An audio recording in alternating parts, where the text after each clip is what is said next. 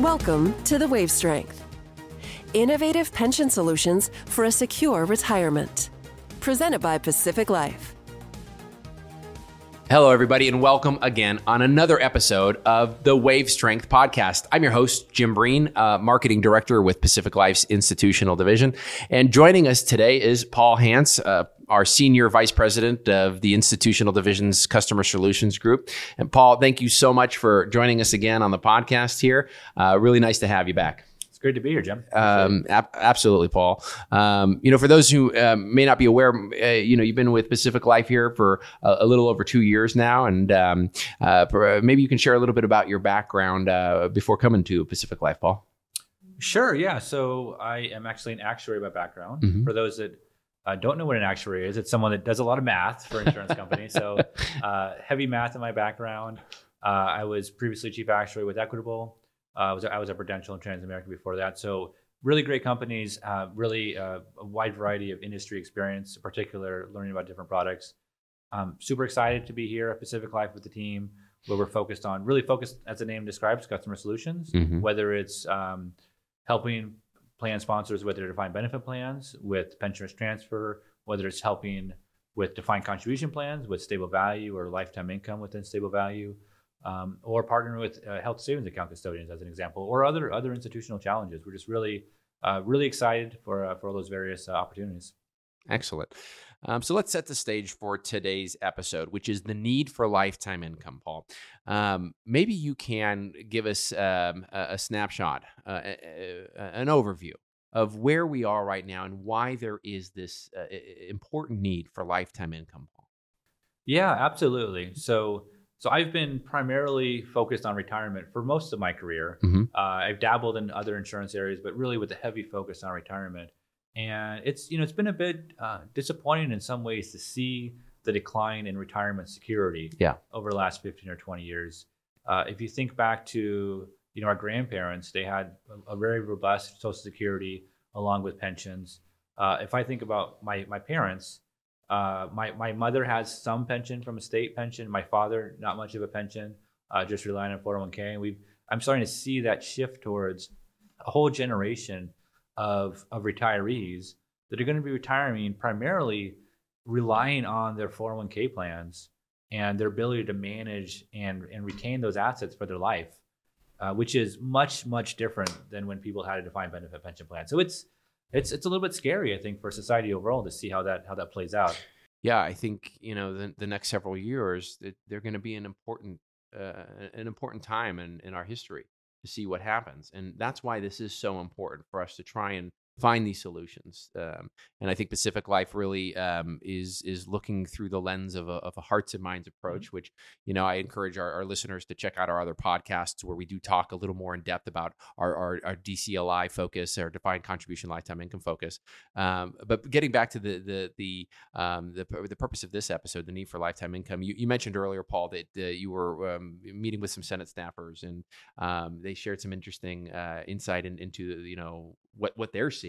Uh, Mhm. But it is a real concern that I think a lot of people are having. Yeah, absolutely. And it's, you know, at times it can be, you know, it can be a bit depressing to hear about some of the gridlock Yeah. um, in, in Washington, D.C. these days. But, it, you know, in my discussion with some of the Senate staffers, came across wide and clear.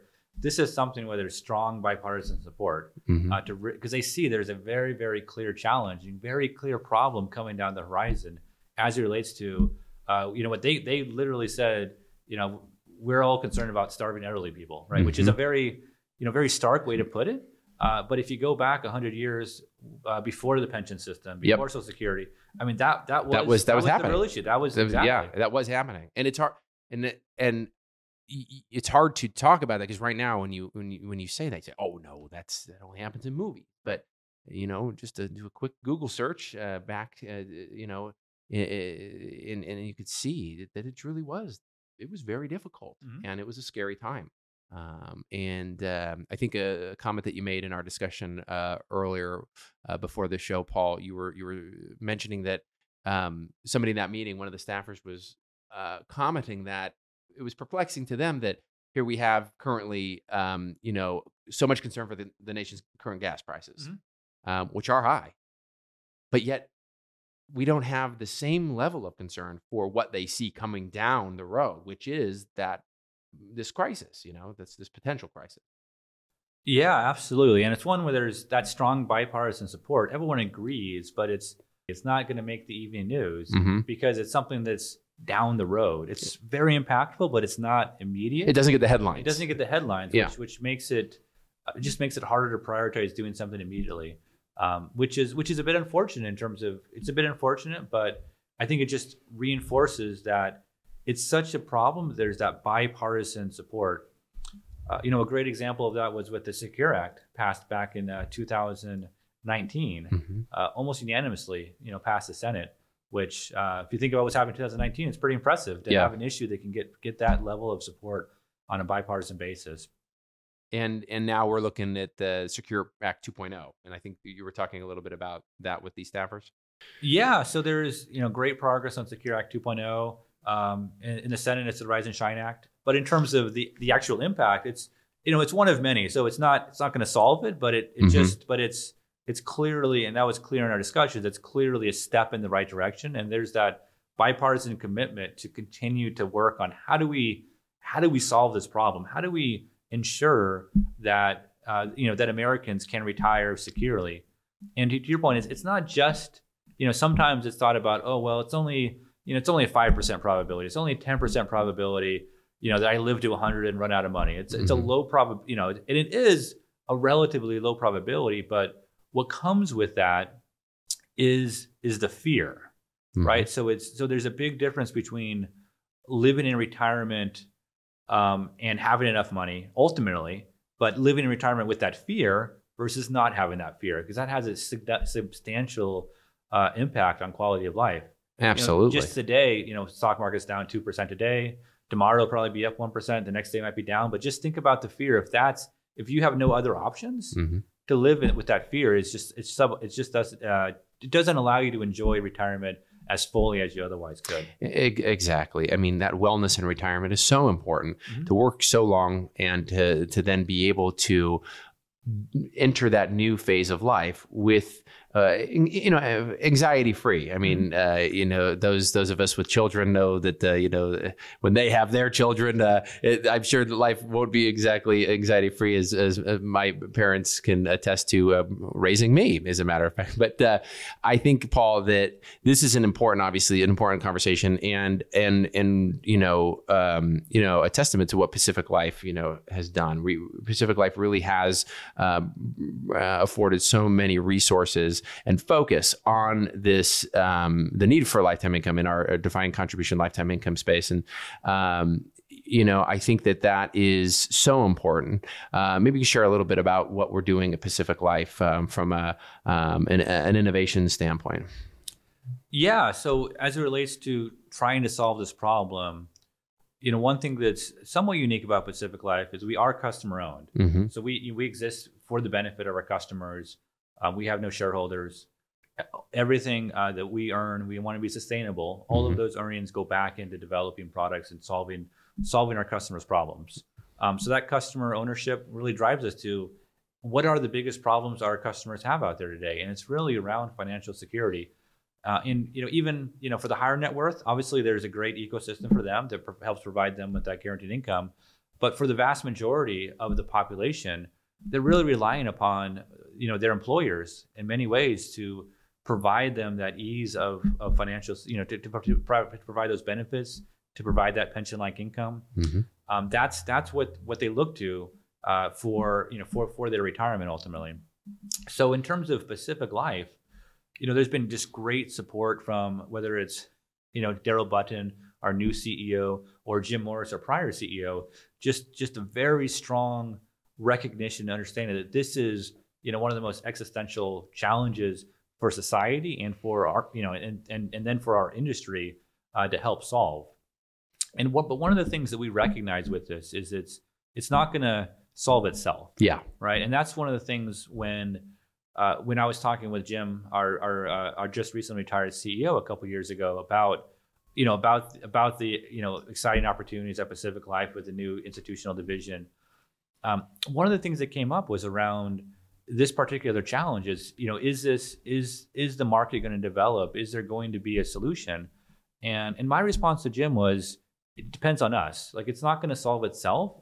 You know, the insurance industry can't wait for this to be solved and then go into the market. The insurance industry has to devote the resources, the time, the energy, uh, and the innovative mindset towards figuring out what makes sense. And, and, and that's so it's up to us ultimately. Yeah. Um, and it's it's one of those things that is is so important for our, our mission and vision of providing financial security through innovative products that it's it's where it's it's so important that it, that we need to make the investments um, in partnership with all of our the various uh, you know partners out there in the defined contribution space. But we need to make our, the investment to try, to solve this challenge. Yeah, and Paul, you know, it's amazing to see what Pacific Life has done in terms of pouring those resources into uh, this new institutional team, uh, and and the support from our, our management committee, the leadership really has our back in, in, in trying to innovate.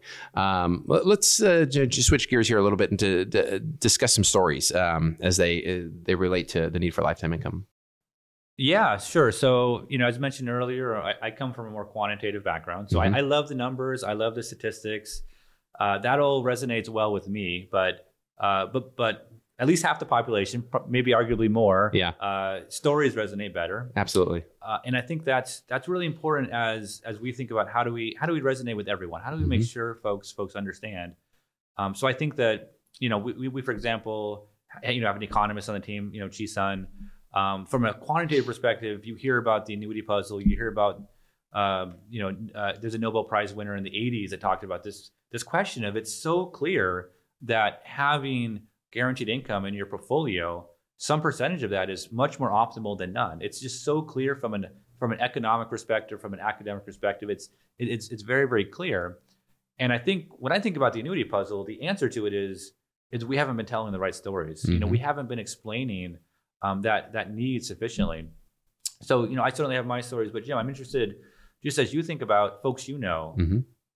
you know, family members, friends. How many of them feel like they know what they're doing when it comes to financial management that they have it completely under control and are highly confident. Yeah you know my father uh, very hard worker um, and uh, he uh, he worked for uh, he was in the navy then moved over to the fbi so he had the uh, the luxury of, of two different pensions right? Um, but even as he approached retirement um, i'm one of eight so he still had a lot, a, a lot more responsibilities as he as he approached, you know, the, the average age for re- retirement. Uh, but um, you know, my father is definitely one to research. But there are many people that don't have that luxury of family members, right? There are folks that are out there that that don't have that ability to connect with a loved one to help them, um, or they're just going at it blindly, you know and and it's it's sad uh, but it's uh, more of a reason why this is the, the need for education is so important and we've talked about that before in prior uh, podcasts paul like this this need for for education this need for a story driven approach where you can tell the story and it might not be the story that everyone can relate to but i feel that when uh you know a user can can see that you have the compassion mm-hmm. that you're trying to understand where somebody is the the, the better off you are and the, the, the more connected the the overall conversation can be. Yeah i completely agree jim and i think one of the things that that i find as as we discuss this challenge with uh, whether it's team members whether it's customers whether it's just our friends and family everyone has stories of folks they know that have challenges around financial management. It's a it's a substantial i believe substantial portion of of, of the of the American population. And then right now we're, we're going to rely on them to manage their own finances when we don't rely on them to build their own houses, to build their own cars, to do all these other things um, that are that require a significant amount of, of technical, really technical uh, ex- expertise. You know, I know, for example, uh, from from my own experiences, Jim. You know, I you know my my mom and dad only had two kids, so mm-hmm. mm-hmm. so you're, you're yeah you're, yeah a couple I, more. I, I have two kids. More. I have two kids, and you have four kids, and I, I I'm I'm always very impressed by by, by that, Jim. But uh, the, you, those listening can't see all the bags under my eyes, and Paul Paul uh, Paul uh, looks very well rested. So yeah, with only two kids, yeah, relatively, relatively, relatively.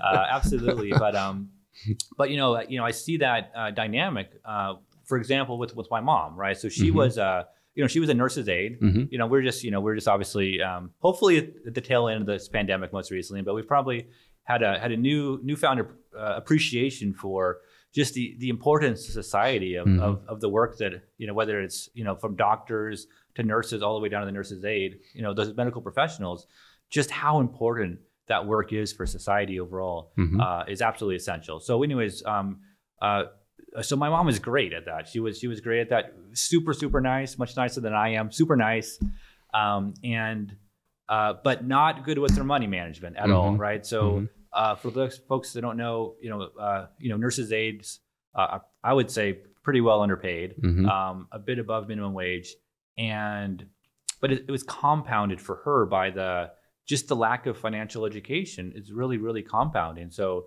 you know she was a classic uh, example of the payday loans and the Mhm. you know very high interest you know used car loans. Fortunately, she couldn't qualify for credit cards. Fortunately, so she didn't have have, have that challenge um, or that issue. Um, but but that's where you know as a financial industry, I think we've done a disservice to folks like that, Yeah. where where there's just so many pitfalls uh, that folks can fall into. Um, so, for example, with with my mom, you know, fortunately, you know, she was never one to save unless unless it was done for her. Essentially, um, never, you know, she was in that in that forty percent of the American population that you know doesn't have a four hundred dollars for an emergency. Mhm. Right, so she clearly uh, clearly fell into that bucket, um, and you know, I think I think the you know, so the challenge for her as you know as she approached retirement was, you know, fortunately, um, her last eight years of her career, she worked for uh, for the California state um, healthcare system, uh, working with uh, folks that are uh, uh, developmentally disabled, actually. Mhm. Um, and fortunately, that had that did come with the pension. Fortunately, um, but you know, so she had she had some health issues. She actually had a stroke, so she lost a lot of her mental uh, capacities uh, for a period of time. Fortunately, you know, she's got most of it back, Great. probably all of it. Um, but but the challenge uh, for her was was fortunately, you know, I was able to to manage her finances kind of post retirement, right? so Mhm, I was mhm. able to to do her 20 pages of pension paperwork, um, all the medical records associated with that, et cetera. And, and number one, make sure she took a pension, Mhm. right? And that's that's the that's a big uh, because my mom's a perfect example. Anytime she had any money, if she got an inheritance, for example, there'd be a way to spend it down within a month or two, right? It, it's just it just there's a lot of folks that whereas I'm the opposite, right? I save every penny I have, right? So so you have that, you know, you have that spectrum, but it's important for everyone in society that we make it easy for them to do the optimal thing Yeah. right? And that's where, especially something as you know, I you know from my uh, actuarial investment professional background, you know, I see how complex managing investments, managing expenses and liabilities and cash flow. It's very complex. I mean, we have obviously we have departments full of you know pretty smart people yeah. that work on this, uh, and it's hard for them. And then we and then we have we expect the individual that average in- person, the that, person that, that- that's do it. dealing with uh, the, the normal functions of like childcare, Mhm. making sure that the dinner's ready on time, Right. the kids' homework's done, and that's you know planning your finances. I I hate to say it, but it's probably something that ends up in the background and not the forefront of what they're thinking about in the average day.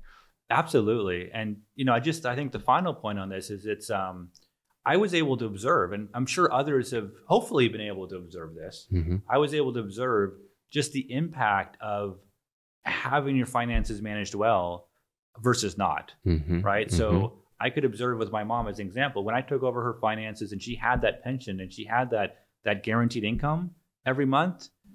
For her, it's like magic. It's Mhm. it's it's you know versus the contrast of of having to worry about that, just the stress, the hours in the day, and the stress. To your point, when you're trying to put food on the table, when you're trying to get your kids off to school, um, or even in retirement, when you're just trying to enjoy retirement, Sure. it ha- it makes a, a big, big, big difference. So I think that's where, as we think about the need for lifetime income, you know, we want everyone to have a secure retirement. You know, not just the folks that can figure that work in the you know that they can figure it out and, and are the do-it-yourselves. There's going to be a lot of folks that can figure it out on their own, Um, but we want everyone to have a secure retirement ultimately. Well, Paul, I, I, know we can talk about this topic all day long, and there's uh, more to come. We'll have to do another podcast. We'll do a follow up about this. Um, you know, thank you for for taking the time to to share your stories. Um, it's been a great uh, time sitting with you, and I really appreciate you being here. Thanks, Jim. I appreciate it. Absolutely. And, and to our listeners, thank you very much for joining us on another episode of the Wave Strength podcast. Uh, I want to encourage you, if you'd like to listen more to this thought leadership content, head over to uh, Spotify, Audible, and even YouTube and search the Wave Strength and you can see all of the content that we have available. I want to encourage you to like and subscribe that content also so you can stay up to date with the most recent uh, episodes that we put out there. And also to, to get in touch with Paul, just head over to LinkedIn. You can uh, search Paul Hance uh, with Pacific Life and you can uh, you can find Paul on there. Uh, again, I'm Jim Breen and I want to thank you for being with us. Have a good day, everybody.